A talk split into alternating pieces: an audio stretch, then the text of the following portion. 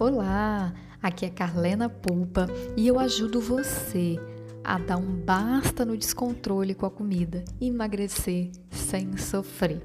E hoje a gente vai falar sobre o jejum, uma prática tão antiga aí na humanidade, não é verdade?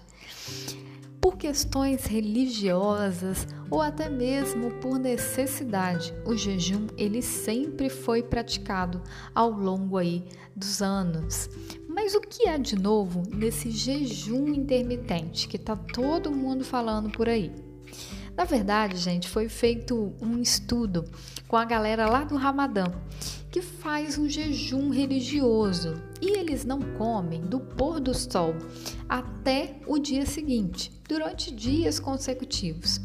E aí, com esse estudo, foi percebido é, que eles haviam tido benefícios na sua saúde. E depois disso, isso foi o pontapé inicial para o estudo do jejum intermitente, vieram vários outros estudos é, encontro né, a, a esses benefícios para a saúde do jejum intermitente. Então a gente começa aí a desgarrar né, daquela velha crença de que a gente precisa comer de três em três horas. A gente começa a entender que a gente precisa deixar o nosso organismo pedir comida. E essa estratégia, ela demonstrou grande proveito no emagrecimento. Então, além da gente ficar mais próximo do nosso corpo, a gente começa também a ter benefícios aí para emagrecer. E por quê, né? É claro, porque gera um déficit calórico. O que, que eu quero dizer com isso?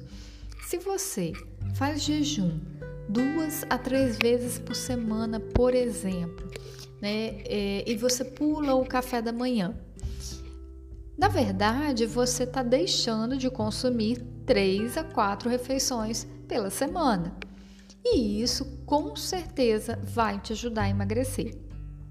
Agora, o jejum intermitente, é, o objetivo dele não é só esse, o emagrecimento. Né? Que na verdade o emagrecimento também depende do que, que você come é, fora do jejum. Mas os benefícios mesmo são os benefícios é, para a saúde. E aí, gente, o que eu acho mais interessante, né?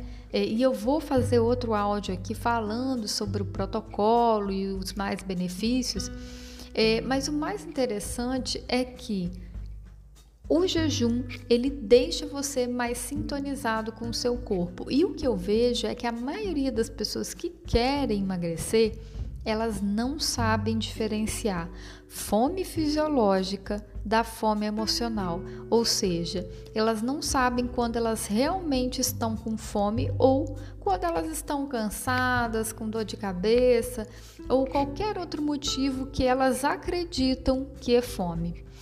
Então, o jejum, se você tem essa dificuldade, pode sim é, beneficiar, né? Você pode se beneficiar do jejum.